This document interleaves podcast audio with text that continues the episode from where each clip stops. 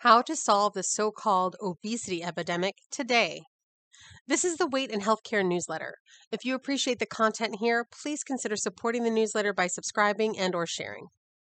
Every day I see something about how this diet or that activity or this federally funded program will help, quote, solve the obesity epidemic.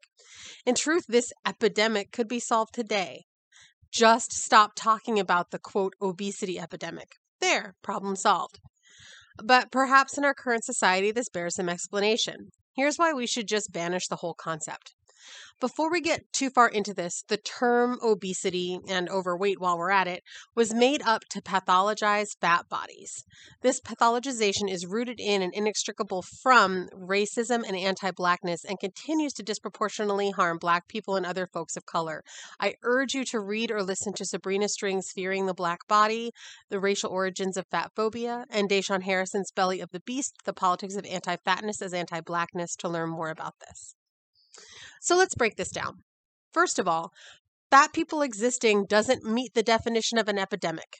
The CDC's official definition of an epidemic is the occurrence of more cases of disease than expected in a given area or among a specific group of people over a particular period of time. While there is certainly no shame in having a disease, being fat simply shouldn't qualify. Even the American Medical Association's expert council on science and public health agrees. Quote, obesity, as defined by the CDC, is simply a ratio of weight and height. So even if you believe that there are more fat people who exist than would be expected, that still wouldn't qualify as an epidemic. It's just a bunch of people whose weight in pounds times 703 divided by their height in inches squared is over 30. Not only is the quote obesity epidemic not a real thing, it's also dangerous in the following ways. It is used to harm fat people in the interest of weight loss industry profits. The idea of conceptualizing just existing in a higher weight body as a disease has largely been pushed by the diet industry. By pathologizing body size, they don't have to demonstrate that their products actually improve health in any way. They can claim that simply by producing very small amounts of short term weight loss, they are a healthcare intervention. This has been wildly successful for their revenue, and companies like Novo Nordisk are banking on this strategy to make fortunes from selling dangerous weight loss interventions. Novo made a literal fortune price gouging insulin, so they are no strangers to harming people for money. It also encourages appearance based stigma because fat people are perceived as being part of a dangerous epidemic. And here we have an intersection between healthism and ableism and sizeism. There should be no shame attached to body size, health, or disability. The quote unquote obesity epidemic propaganda encourages all three. It also causes people to be viewed and encourages them to view themselves and the bodies they inhabit 100% of the time as a problem, and a problem that needs the attention of the public. This leads to a world where fat people face shame, stigma, bullying, and oppression everywhere homes, schools, workplaces, doctors' offices, churches, sidewalks, anywhere that they are visible. Its use in public health messaging is an impediment to actual public health. Now, health is not an obligation, a barometer of worthiness, entirely within our control or guaranteed under any circumstances.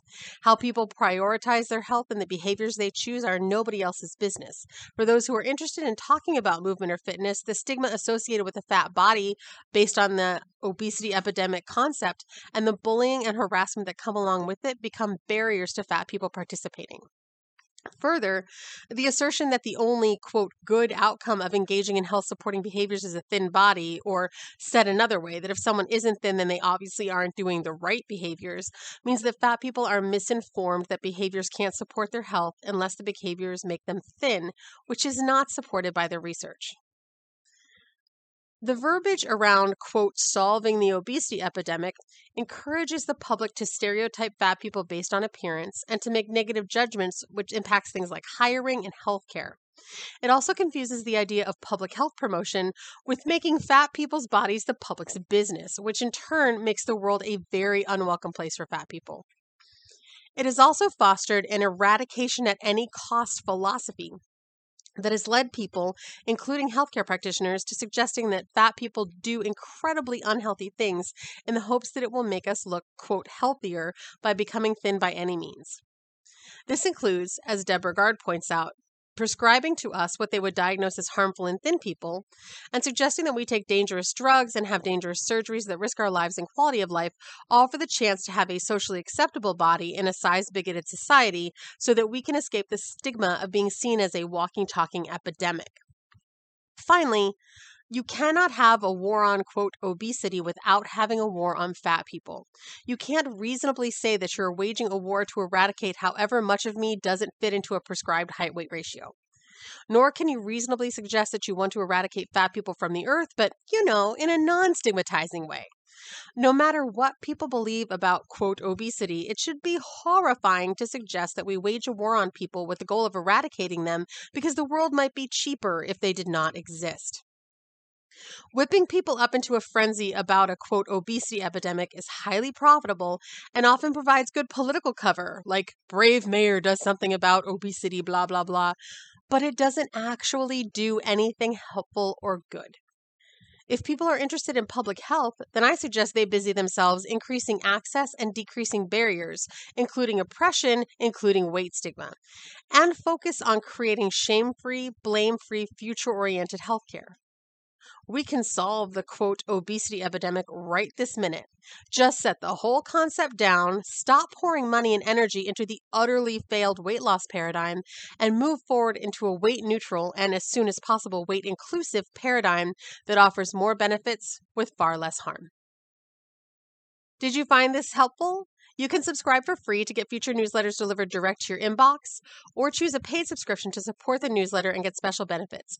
Go to weightandhealthcare.com and click subscribe.